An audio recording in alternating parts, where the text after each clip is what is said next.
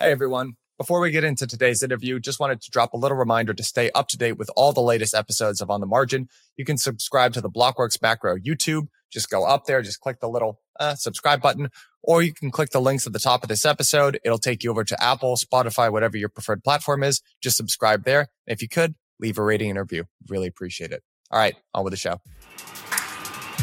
All right, everyone, welcome back to another episode of On the Margin. Today, I am joined by repeat guest Michael Howell of CrossBorder Capital. Michael, welcome back to the show. Thanks. Great to be here. And frankly, Michael, I think this is a really opportune time for us to be speaking. Obviously, you and I are going to be together in person for the DAS London conference that if you've been listening to On the Margin, you probably know all about at this point. But the TLDR, 1200 registrants, largest institutional conference in digital assets. Michael, you're going to be there speaking. Uh, and again, if you're listening, you've got code margin 20 to get 20% off there. But, you know, in terms of this interview, what we're going to be discussing about is kind of perfect for that conference. So we're going to start talking about high street inflation and differentiate that from monetary inflation. Uh, we're going to see how your view on that segues into the global liquidity picture, which has actually been picking up. And to give you credit, you were very right about calling a bottom of that in September. It's been trending up this year, which is having implications for asset markets. And then eventually we're going to end with your sort of prescribed solution for ways to mitigate this or to, to play this in markets, which is monetary hedges, which you talk about as being gold and crypto. I'm just going to turn it right over to you. Uh, can you see, can you see my Yeah. So what this is basically saying is this is the, the outlook for next year. And broadly, uh, everything we look at really starts with, uh, starts and finishes with liquidity, really. Liquidity is what drives markets. And what we're uh, trying to understand is where that, uh, where that global money is going. And what I'm, what I'm saying here is that the global liquidity cycle bottomed about last uh, September, September 22. Uh, it's been rising pretty gently but consistently ever since. And that's helped to lift both Wall Street and uh, generally risk assets. Uh, what it hasn't done is uh, is uh, given a lift to bond prices, but basically bonds are really suffering from, um, you know, as we will argue, the risks of higher inflation and let's say fiscal dominance. I mean, that's that's really a great concern what's pushing bond yields higher a term premium. They're wonkish, as a wonkish concept, but it's all about really the confidence in the funding uh, of the US government, which I'll come on to a bit later. The conclusion of what we're really saying is that what 2024 really will bring is likely less high street inflation. It will also bring a backdrop of rising global liquidity. That's not just about what the Federal Reserve may be doing is also other central banks, in particular what the Bank of Japan and the People's Bank of China are doing. They're both uh, quite aggressively injecting liquidity right now. And generally what we say is that this is a world where you're going to get more monetary inflation. Now, monetary inflation needs to be distinguished from uh, high street inflation. And one of the things that traditionally people claim is that um, something like the gold price is very good, a very good hedge against high street inflation. The reality it isn't. Uh, it happens to be a brilliant hedge against monetary inflation. But high street inflation is not only monetary inflation. It also includes cost inflation. And what you've got going on in 2024 is likely um, a falling off of cost inflation pressures because basically we're looking at the supply side adjustment to the COVID crisis. In other words, supply is coming back on track. Uh, demand is being crimped and effectively uh, supply channels working, so inflation or cost inflation is coming down. That will be a dampener on high street inflation. But in the background, what you're getting is a building up of monetary inflation.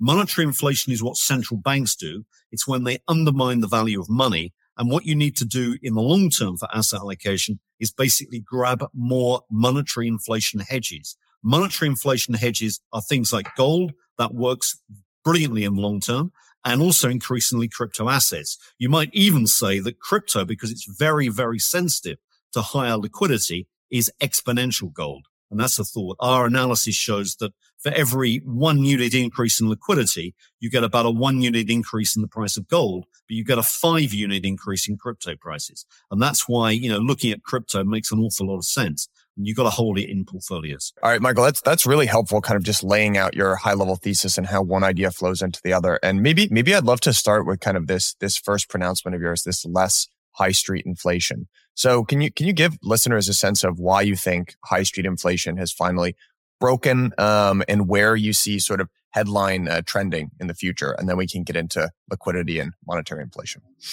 So I think you've got to uh, envision inflation as being basically made up of two components. This is high street inflation I'm talking about.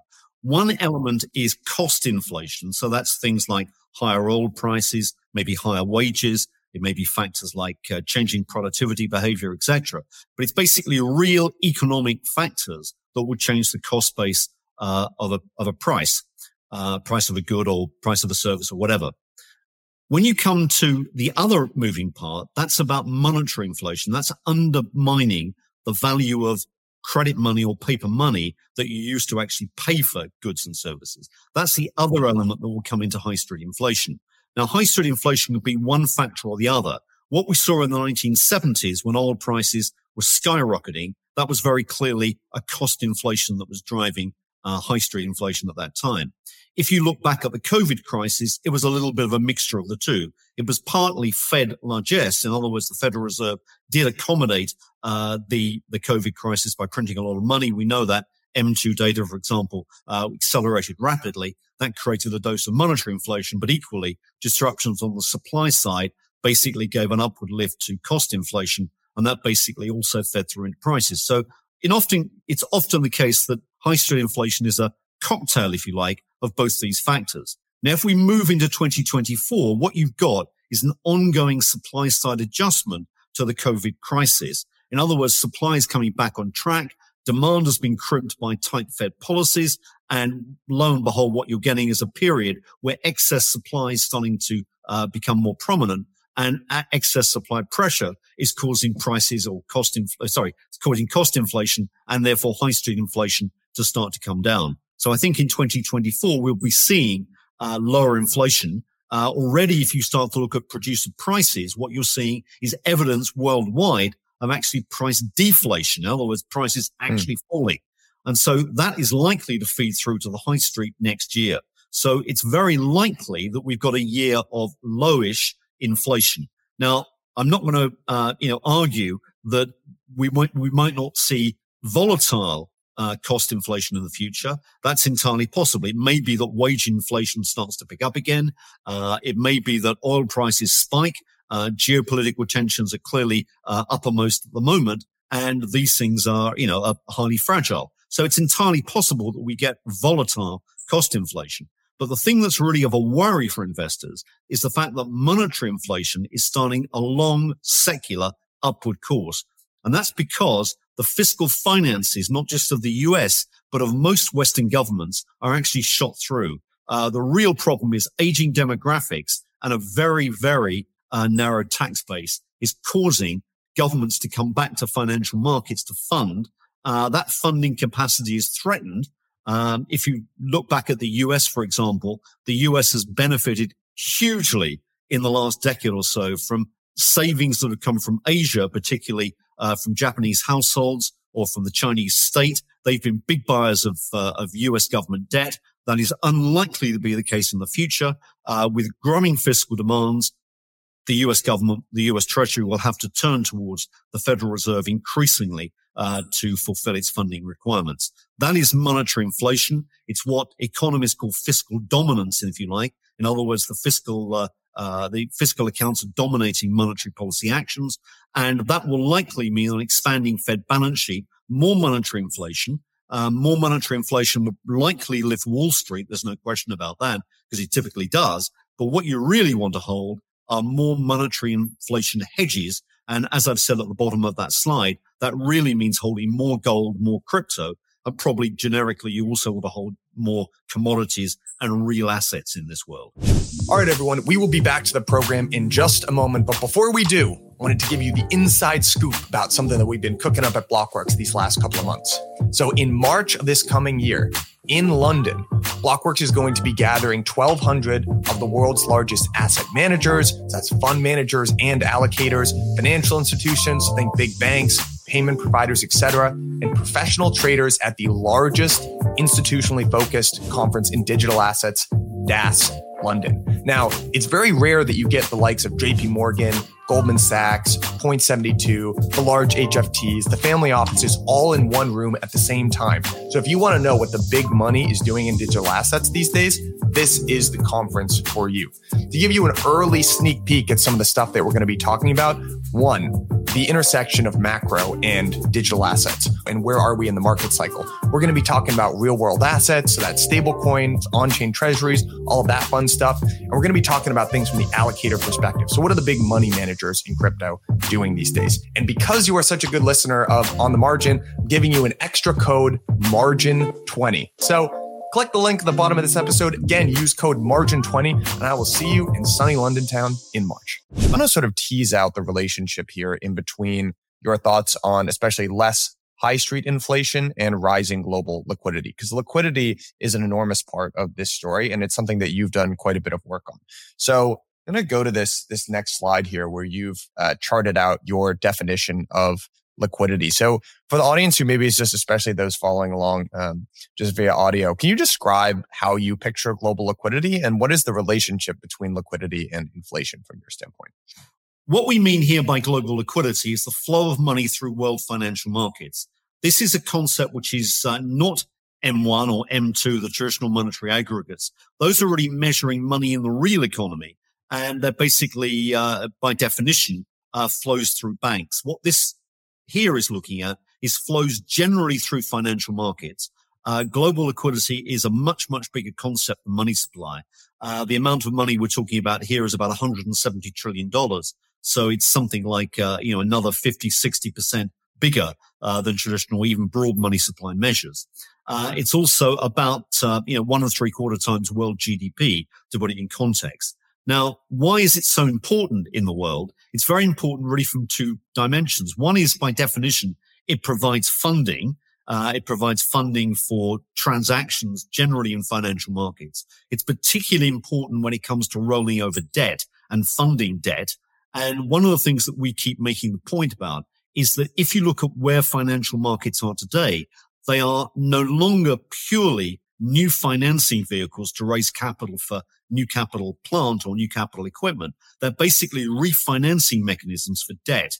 And if you're refinancing debt, it's the capacity of the financial system that's important, not the interest rate that you're using to roll the debt over.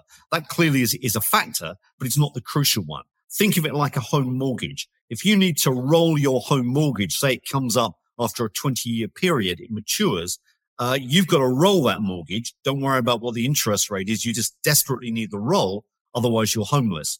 And the same occurs with debt. Debt has a life. Uh, the average duration of debt in the world economy is about five years, uh, with something like $350 trillion of debt around. What you're talking about therefore is refinancing. In other words, rolling about 70 trillion of debt each year.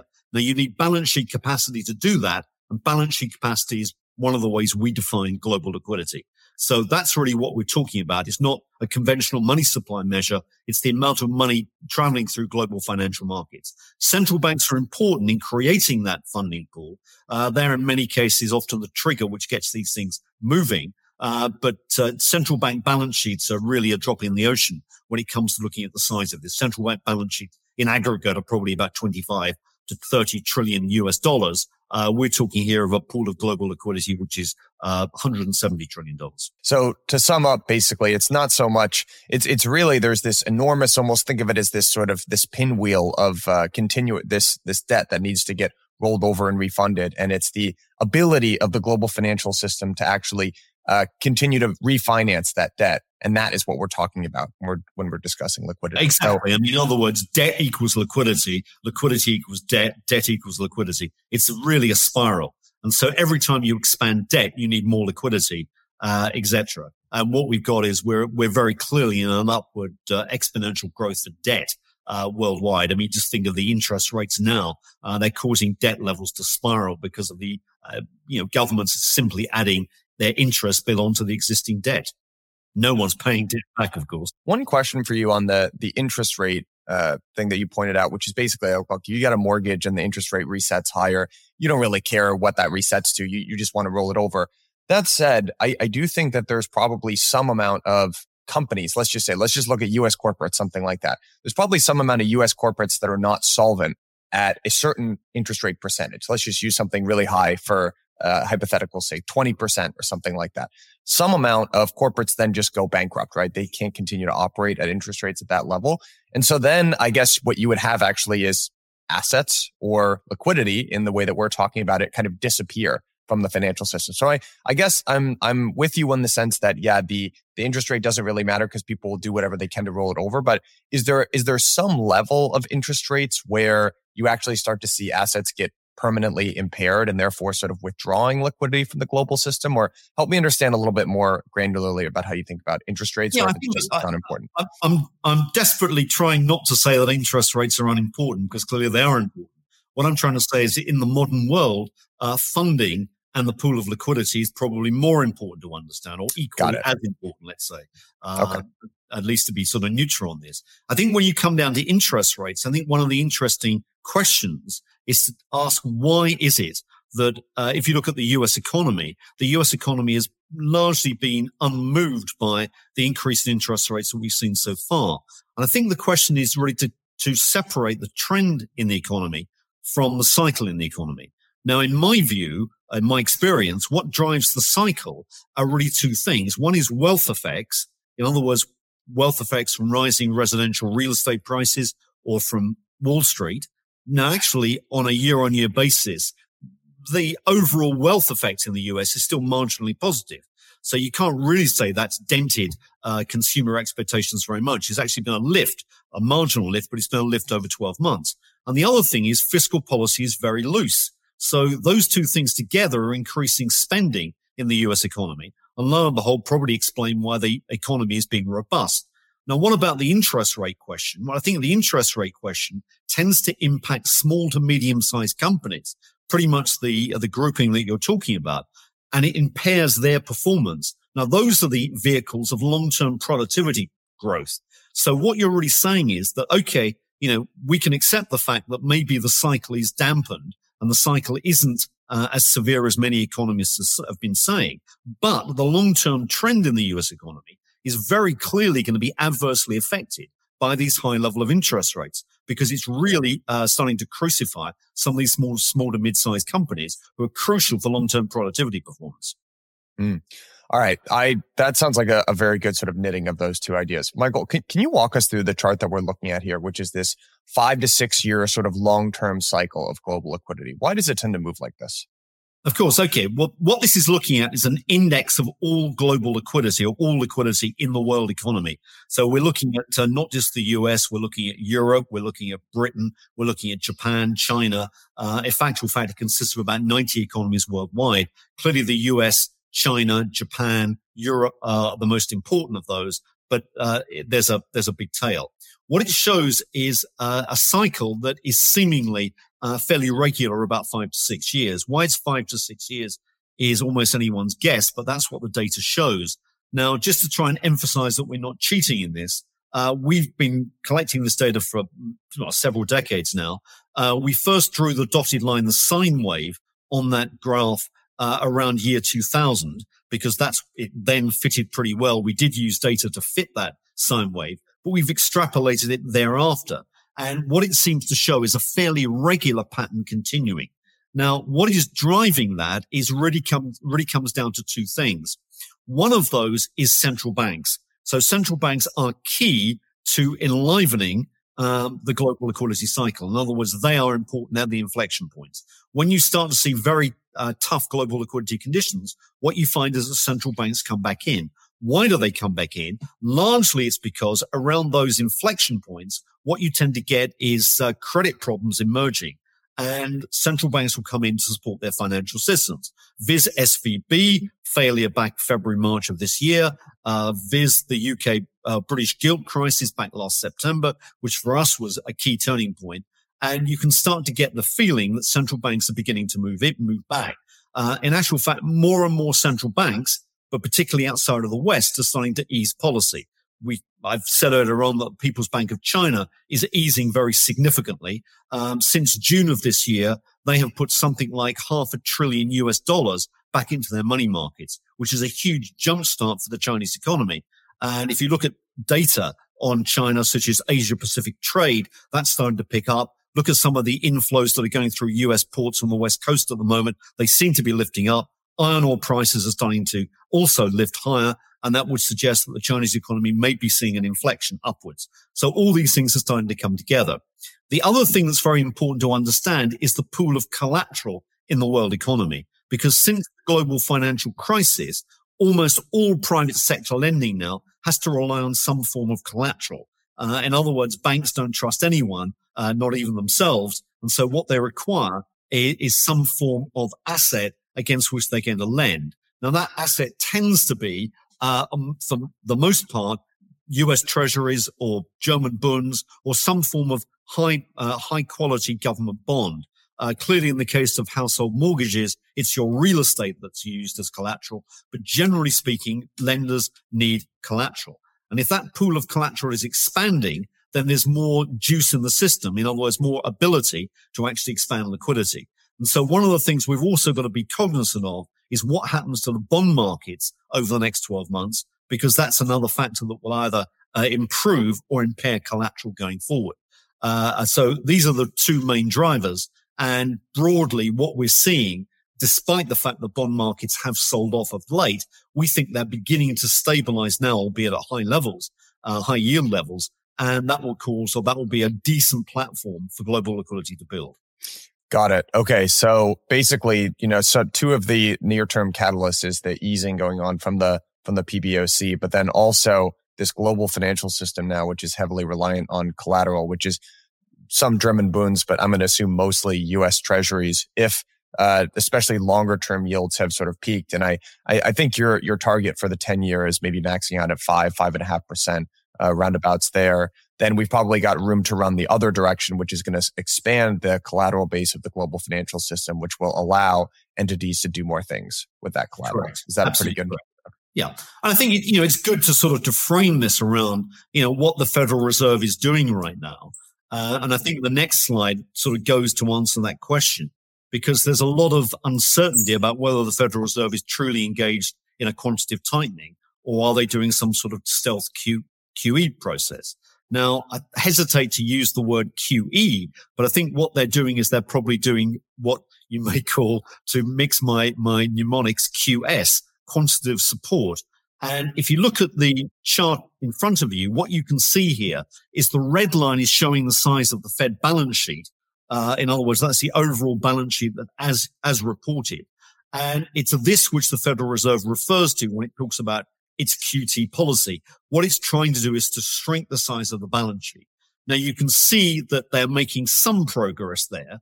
The little blip upwards around March was what happened uh, in their response to SVB. Uh, the dotted red line is what their original plans were. So you can see how much they're deviating from that.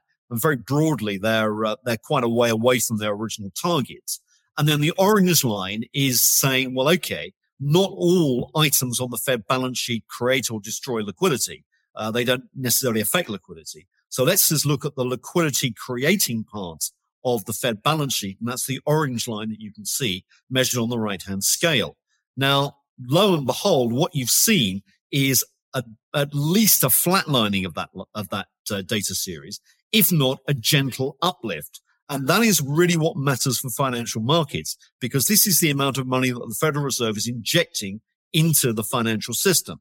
Now we can dance on the head of a pin and say, well, is this really, uh, you know, Jay, Jay Powell doing this or is it Janet doing it because of the rundown of the, of the TGA or different funding mechanisms for the treasury? I mean, I, I, I don't know. I mean, you know, I, I'm, I'm sort of equivocal about that. It doesn't really matter. But the reality is that US money markets are getting a whiff of more liquidity.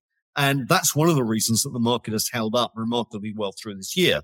And I come back to the point that if you ask, why is Wall Street up this year?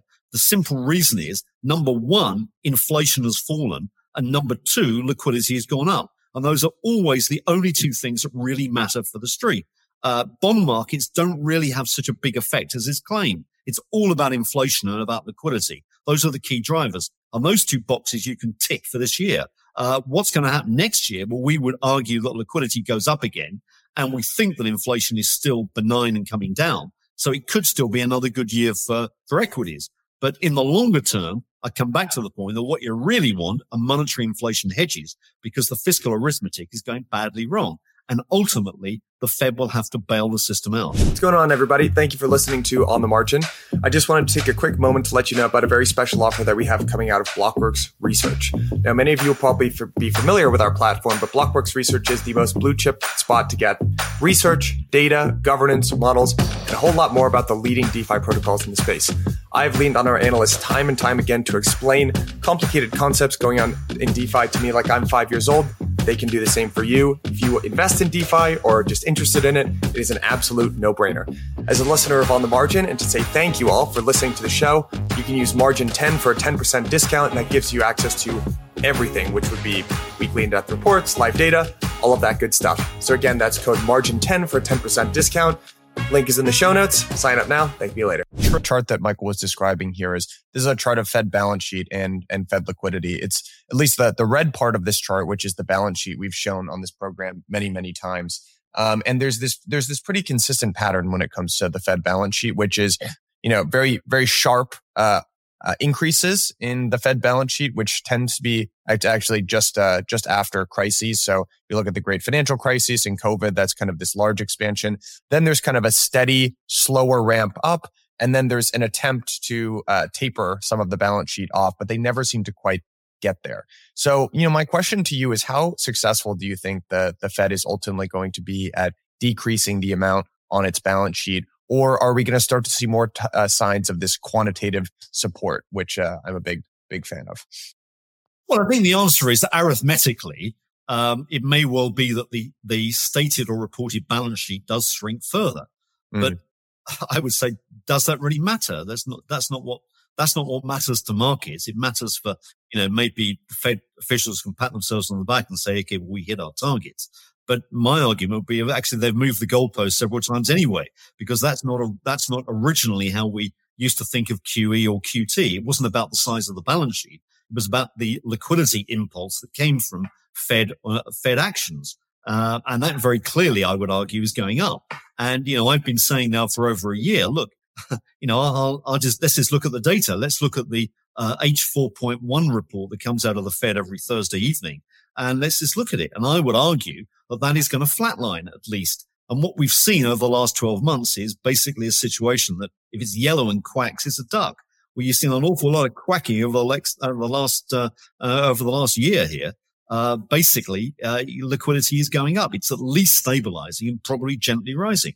And that's important. And what it's telling us is that the US monetary authority, by which I mean the Fed and the Treasury, do not want to impair liquidity in the US financial system uh, very much at all. And if you look at US banks reserves, they have flatlined at around three and a quarter trillion dollars pretty much every week now uh, that the data has come in. And that must be a target. Uh, and as I say, if it's yellow and quacks is a duck, and it looks like it's a duck to me. So that's what's going on. Now you've got to add to that uh, various other elements. Let's look at what the Treasury is doing. Uh, the Treasury, through the quarterly refinancing announcements, surprised the markets and what they were, uh, what everyone thought they were going to announce was a return to significant funding through coupons. In other words, through uh, through notes and bonds. So that's anything with a maturity beyond uh, effectively 12 months. Um, and normally the Federal Reserve, ten, or sorry, the Treasury tends to fund itself around the five to 10 year area. And so people were envisioning a big increase in coupon issuance around those tenors. Now, actually, what we got was a, a very surprising announcement, which was pretty bullish on the market. Read that. I think understandably as being quite bullish because what, uh, you know, what Janet announced was that you got a very big step up in bill issuance. Uh, relative to our expectations, bill issuance in Q4 was up 30, over 30%. Um, coupon issuance was down 40% relative to what we thought it would be. And then you go into Q1, you see another 20% increase in bill issuance relative to our expectations and a 50% drop in coupon issuance. So, you know, what you're looking at now is something like 72% of total funding for the US Treasury in Q1 2024 is now going to be provided by bills. And that does not put strain on uh, liquidity in markets because basically treasury bills are liquidity. Uh, they're equivalent to effectively the government borrowing from banks. And so what you, what you've had through the quarterly uh, refunding announcement is something like a sort of notional $75 billion injection into markets. Uh, think of it that way. Uh, relative to people's expectations, that's effectively what the outturn is. So that, that's good too. And then what you've got alongside is to pay for much of this increased spending. Uh, the Treasury is engineering a rundown of the reverse repo facility at the Federal Reserve. Now, that's a wonkish concept, that effectively is money that's held on the sidelines in a separate account that's not really circulating in the system. And that's what the money funds have been holding uh, as a way of getting extra interest payments. Now, if you target the money funds directly with bills at specific tenors, they are going to prefer to buy the treasury bill rather than hold money in the Fed overnight. And basically that's what they're doing. So what you're looking at in latest data, New York Fed data, is the reverse repo facility has fallen below a trillion, um, you know, in the last week or so. And that's a significant drop from where it was, uh, you know, not um, two, three months ago. So all these factors are starting to help uh, juice system with more liquidity. And all this is against the background where we know that the fiscal situation in the US is deteriorating uh, over the medium term. So, all right, that is a very interesting dynamic. We've been talking quite a bit about the quarterly refunding announcement. We've had Andy Constan on the show the last couple of weeks to, to discuss this. And we've been talking about this ratio of bills to bonds that the treasury usually prefers to fund itself at, but has kind of this, they've shifted and bucked the historical, you know, maxing out at 20% uh, funding by bills. I didn't really necessarily connect the dots in between the money market funds preference for bills, um, maybe within that equation. So I know the, the Fed, maybe not directly, but they've been you know, probably encouraging the draining of the reverse repo facility, which built up over $2 trillion, maybe two and a half trillion dollars, something like that at, at its peak. So is maybe part of the decision to issue more bills than bonds. Um, is it because they're trying to drain that reverse repo facility? Is that the sort of stated objective, or could you just kind of flesh out that that relationship a little bit more? That wasn't a something I'd. Connect. Yeah, I mean, it basically means it it, it uh, means that they can issue a lot of bills because they can basically uh, do that without sort of disrupting the system too much because they know there are ready buyers uh, of bills in the money funds. I mean, that, that's what the money funds, uh, basically, you know, I say are there for, but that, that's what their, their sort of bread and butter is, uh, buying bills. Um, and so if the treasury sells them, then they can buy. Now they've got capacity to buy uh, on the assumption that they uh, they're not putting money elsewhere, such as in the Fed's reverse repo account. So if you force them out of the reverse repo account, then they're going to basically provide a very uh, cheap and easy means of funding uh, your deficit in the short term. I mean, the the problem that you know clearly the Treasury is is getting itself into here is that then the rule of thumb is that you do 80% of your funding, fiscal funding, uh, through coupons and 20% through bills. And we're running at levels now, which, as I say, in the, in Q1 next year, it's 72% bills, 28% coupons. So it's almost the reverse of what it should be. So to catch up in the future, they're going to have to have a, a pretty, uh, you know, hefty coupon calendar, uh, for, for the market to absorb. And that's got to be the worry. So these actions are maybe short term bullish, but they're, you know, they're, they're not, they're certainly not bullish long term uh, in terms of the funding requirements. And I think if you look at the chart in front of you, what you can see is the prospective coupon supply that's coming out of the out of the treasury. That's the black line. Now, the the wobble that you see in that chart or the step around 2020 is the COVID crisis, where basically funding switched away from coupons into bills. And then you've seen a catch up ever since. And the line just extrapolates in the, into the future. This is based on numbers that come out of the um, out of the uh, Congressional Budget Office. So it's uh, you know bipartisan body. And basically what this is looking at is, uh, you know, you're looking at $16 trillion of coupon supply, effective coupon supply for the US private sector. What I've done in this data is to take out what you'd normally expect foreigners to buy and what you'd expect as well the Federal Reserve on a normal day would take out. Now, what you can see from the orange line is this is the Fed, uh, the Federal Reserve uh, take up of debt. I've called it Federal Reserve net liquidity injection because effectively they're, they're using money to buy those bonds. And that starts to increase gradually. And the reason that increases gradually is that what I've used is again the Congressional Budget Office forecast of what they expect the Federal Reserve to do.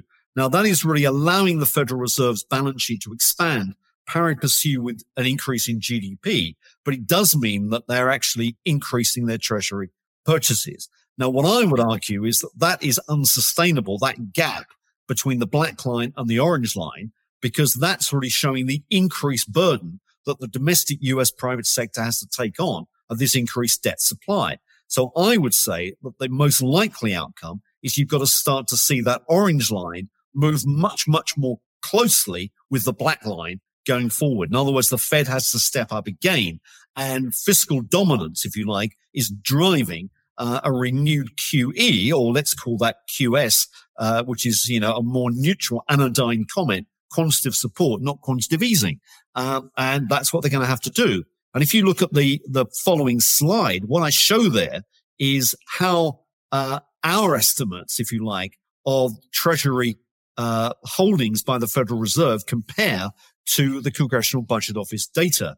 The orange bars are the latest stated uh, opinion of the Congressional Budget Office as to what the Federal Reserve will hold. You can see there's a dog leg going on there. In other words, that you fall through to 2025 where essentially so-called QT takes those holdings lower. I would argue that effectively that's not happening anyway, but you know, I'll come quietly because the other side of that, uh, of that, uh, uh, dog leg is going up strongly. And then the gray bars are basically saying, well, hang on a second. If you look at the Congressional Budget Office data, they got fairly conservative numbers for defense spending. And if you put defense spending nearer 5% of GDP, uh, that alone, that, uh, that line item alone will actually give you the gray bars.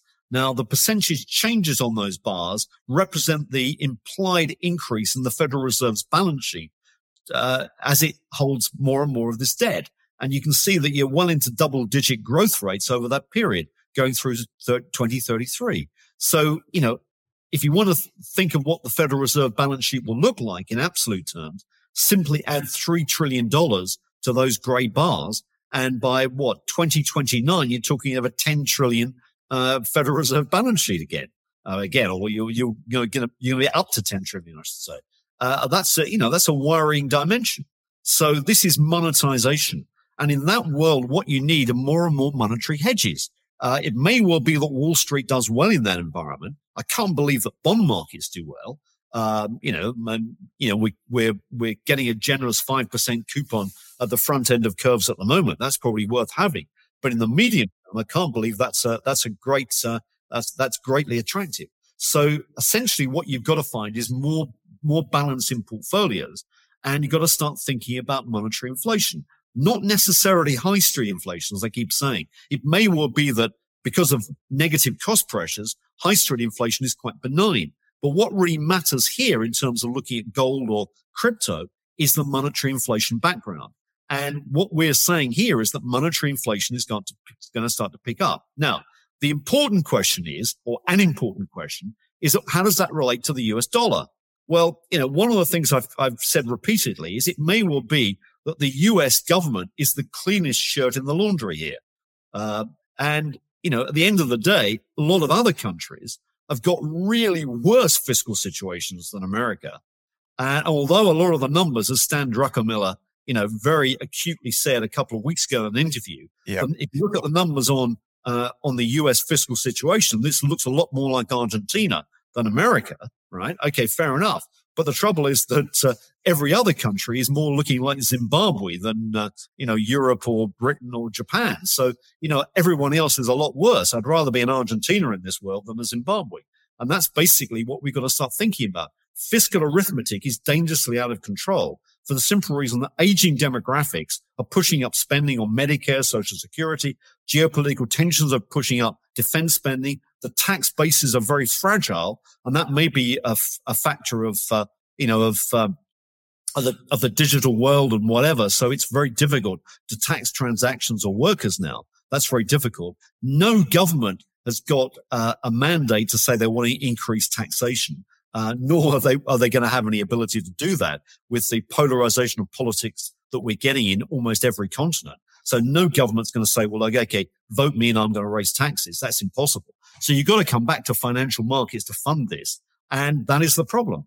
Debt monetization is the only thing that can really work in this world.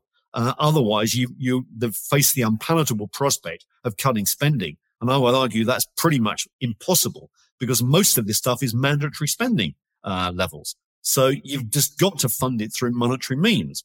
Now, what does that mean? Bottom line, you need monetary inflation hedges. what the the uh, next chart basically shows is the track record of monetary inflation hedges, uh, basically against global liquidity. Now, let me just explain this chart because it's, uh, it's, it looks a bit busy at first sight. So what this is looking at is weekly data, uh, you know, going right back, uh, it's about 10 years of data in this. And what it looks at is the performance of monetary inflation hedges, which consists of gold and crypto assets, uh, as the black line against the uh, three month annualized growth rate of global liquidity. And what I've done here is I advanced global liquidity by about 12 weeks forward. So it's leading uh, this, this picture. And what it says is that, that these two assets together, gold and crypto, tend to be really good monetary inflation hedges. Now, they don't get every twist and turn, and sometimes they break out, as you can see, they, they did in 2020, but uh, and come back to earth again. But broadly speaking, over the longer term, they seem to be a fairly consistent uh, hedge uh, against monetary inflation pressures as me- measured here by global liquidity. So if global liquidity is on the up, as we argue it is, then what you've got to have is these sort of safeguards. And therefore, I would argue have both in your portfolio. And I think as I sort of alluded to right at the beginning of this, uh, of this discussion, if you look at the sensitivity of each of those assets to an increase in global liquidity, what you find is the impact on of liquidity on crypto is about five times that on uh, gold itself. So gold is a traditional monetary hedge. Crypto is a new monetary hedge. Crypto seems to be, if you like, uh, fulfilling the role of exponential gold. And I think that makes it an attractive vehicle. And what's more, it's a fairly decent barometer as well of liquidity. So if you're unsure as to what's happening generally in the world of liquidity, just look at what crypto is doing. And that if it's going up, it's probably telling you there's more liquidity around. So you can use that as a general rule for your asset allocation. You referenced the interview that uh, Stan Druckenmiller did with Paul Tudor Jones a couple of weeks ago. I thought that was a really important interview for folks to watch, and we'll link it in the show notes here um, in case you want to go listen to it, which I highly recommend that you do. There was a couple of things that sort of stood out to me. So those facts, those sort of um, those facts that you were referencing there was, I think, uh, by Stan's math, you know, he mentioned something like in the 20, you know, 2040s or something like that, right? If basically, if we keep expanding debt at the rate that we're expanding debt currently, you know, the interest payments are going to be something like 140 or 150% of expenditure today. So, you know, you've referenced a couple of different times um, the math on the fiscal situation simply not working. Um, and, you know, one of the things that, that stood out to me about the Stan Druckenmiller interview was that he said, look, I've basically been focused on debt, you know, and thought it was a gigantic problem all the way going back to the 90s. But I made a promise to myself that I was never going to let it impact my investment decisions because he didn't think that that was moving markets. But that's something that he is has has broken now and is actually letting his his uh, his thoughts on debt uh, impact his investment decisions and strategies. And so I, I, just wanted to get your sense on, on that particular comment. And I would love for you to kind of comment. You've sort of alluded here a couple times to the long term, like unsustainable fiscal situation. Can you just put a little bit more color around that? When you talk about that math, what exactly does that mean to you? Because that's going to inform the, the monetary hedge part of the discussion too. So it's a very good point that I think that Stan Druckenmiller makes that, you know, maybe debt has not impinged on investment decisions that much historically, but it will do in the future. And therefore, the question to ask is, why is that the case? And I think if you look back, certainly over the last two or three decades, you can actually see there have been two or three standout events. I mean, one of those is there is the, the ending of the Cold War and the sort of uh, dividend that the West and particularly the US got and facilitated a decline in, in defense spending. And that now is clearly reversing. So you've got to start to factor in that as one factor. The other two things, which I think are important, second point is what happened after, after the GFC. And with the GFC, you got an attempt by regulators to make banking systems more stable. Now, one of the ways they did that was to get banks and in fact later insurance companies to hold a lot more government debt for which read US treasuries. So there was a lot of demand for US treasuries from international banks and domestic banks to hold in portfolios, which meant that governments got, you know, very easy access to funding through the last decade or so. That's now still, that's still there, but it's clearly uh, coming to an end in terms of that uh, catch up in terms of portfolios. But the third thing is something I think is also got, one's got to think about, and that is Japan. And you might even throw in China on top of that. The Japanese households have been huge, huge funders of the American deficit uh, or US treasuries over the last two to three decades. One of the big anomalies in markets is the interest rate differential between Japan and the US. So in Japan, you've got bond yields of circa 1%. In the US, it's 5%, right? That gap is a huge gap. And that's one of the reasons that the Japanese traditionally have actually liked US treasuries. They're considered to be a safe, high yielding asset. Now, for most of that period, what we've spent is the West has basically tr- been trying, uh, maybe against its own will, but it's been effectively converging on Japan. So a lot of people have been saying, like, okay, what we're seeing in the West is uh, Japanification. Uh, we're seeing disinflationary pressures. Uh, the West is starting to turn into uh, a, a, Japan in a way. Uh, we've got demographic burdens, similar things. We've got rising debt, whatever. What you're looking at in Japan is the reverse of that, insofar as what Japan is lately trying to do is catch up with the West, right? So they're inflating their system rapidly. And if you start to drill down into Japanese inflation data, what you're seeing is very clear evidence that a lot of prices are starting to rise at significantly worrying rates. And what I'm talking about is somewhere, you know, circa three to 5% at an annualized sustained rate. So Japan is going to flip out of disinflation quite quickly into what may be a Western style level of inflation of something sustainably above two, 3%. Now, if that's the case, if you're a Japanese household, why do you want to hold so many of your assets in bonds, low yielding bonds? Why do you want to take the risk on US debt as well? Why shouldn't you be equally thinking about monetary inflation hedges? Why shouldn't you as a Japanese buy more equities, buy more real estate, buy more gold, buy more crypto? And the more that they do that, the less they're going to be buying US treasuries. And that's another factor which is going to start to affect the equation. So you've lost a very important buyer, um, you know, of the treasury market. The other thing is China. China's also been a huge buyer of US treasuries ever since it built up whopping great foreign exchange reserves, uh, back after the Asian crisis. And we know China is now diverting a lot of that spending, not into US treasuries, but basically into other assets, like it's building up its strategic petroleum reserve or its strategic holding of minerals, or it's doing more Belt and Road Initiative schemes, whatever it may be. But it's not buying treasuries in the way it did. So this is why debt matters a lot more because not only is the fiscal arithmetic wor- worsening because spending is going up, but also the traditional buyers of US debt are disappearing. So there's going to be more and more pressure on the domestic uh, investor. And if the domestic investor can't manage, the Federal Reserve's got to come in and help. I want to end on this idea that you've um, your sort of identified solution here for the the monetary inflation that we've been talking about for the past um, hour or so, which is gold and and crypto.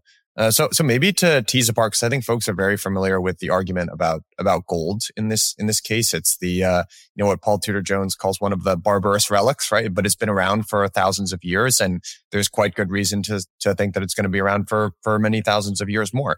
Um, crypto is is certainly something that's that's newer. Um, there's a lot of folks out there who are very skeptical about crypto. I would say, especially as a monetary hedge or anything that resembles uh, flight to quality type asset. What um what made you change your mind about that? And then I've got questions if you think that's just Bitcoin or if that's kind of the broader suite of crypto assets in general. Okay, well, I think what you've got to do is to differentiate, um, you know, different types of crypto according to whether they're stores of value or whether they have some other use value. Uh, now, what I'm not commenting on is the other use values. All I'm saying is let's see whether they've got a store of value function. Now, that is a lot of that is, you know, uh, the proof of the pudding's in the eating. So, you know, if we started off in 2015 looking at Bitcoin, who knows whether that is a decent store of value or not? It, does it act as a monetary inflation hedge? I don't know. I couldn't even, you know, attempt to try and prophesize that. But if you look at the experience we've had in the last decade or so, it seems as if it is. So if it's fulfilling that role, people are using it as a monetary inflation hedge. A lot of that is basically confidence. Now, what really matters for a monetary inflation hedge, I would argue, is number one, is there fraud? Is there potential fraud involved? Well, you know, I would argue it's pretty unlikely in the case of Bitcoin. Other crypto, who knows? I don't know. I'm not an expert on that. The second question is, have you got issues such as in the case of Bitcoin, the cost of actually producing Bitcoin, the energy cost is prohibitive. Well, that's a, a cost question people can deal with. So that's economics. The third question is, what about uh, supply? Is the supply of Bitcoin truly going to be restrained or is there some unlimited uh, you know, exponential growth in supply that will dampen its ability to be an inflation hedge? These are all critical questions. But what I would say is that it seems as if it is acting as a monetary hedge. It's moving with gold, or in fact, rather better than gold as it happens. Uh, people are using Bitcoin not for transactions, but as a store of value. That's another function of money. And it seems that the two are very much independent. And then you've got, you know, the other or the, the fourth uncertainty is will governments try and make, uh, you know, Bitcoin illegal or try and, uh, or other crypto and try and limit their use? And that's a question, an open ended question. I just don't know. I mean, you, we could have been sitting here in 1933 and saying, well, okay, you know, let's invest in gold. And then you get at the beginning of 1934, I think it was January, uh, the Gold Reserve Act in the US, which basically made it illegal for private individuals to hold gold, um, you know, on pain of uh, jail sentence and a big, big fine. And that was, uh, that focused the mind. So, you know, you've got to start thinking that, you know, strange things do happen. Um, governments like control of money. And, you know, anything, if you, if you look around the world, you'll see attempts at forgery often have, uh, you know, there's, there's often the death sentence involved in a lot of countries if you try and forge a national currency. I mean, governments take these things really, really seriously. So what you need is something that is likely to be a store of value that is outside government control. Uh, gold has proven that. I think it will be extremely difficult for any government now to actually uh, limit or um, uh, or forbid the use of uh, make it illegal to hold or use gold uh, because it's now a global phenomenon. And maybe exactly the same with Bitcoin. The US could try and make it illegal, but we've got a world out there that is very difficult to control. Michael, do you see the um, Bitcoin cannibalizing uh, gold, so to speak, or do you think that the the investor in Bitcoin is maybe a younger, sort of new new demographic who's interested in a store value type asset? Um, are they the same investor, different investors, and does one cannibalize the other? You know this space better than me. I would say my impression is that it's very different audiences. I mean, there is some crossover for sure, but I think you're looking at a generational change. I think younger investors tend to understand Bitcoin. They're familiar with it. Um, you've got to remember as well is that the tech companies are big, big cash flow generators and they are likely to be using uh, Bitcoin as vehicles anyway, cryptocurrencies as vehicles for their treasuries uh, in a way that maybe an industrial company back, um, you know, 100 years ago may have actually held gold in its treasury. Now you're getting the tech, the tech companies holding Bitcoin and other crypto. So I think you've got, uh, you know, you, a lot of this is generational or, or, sort of learning effects.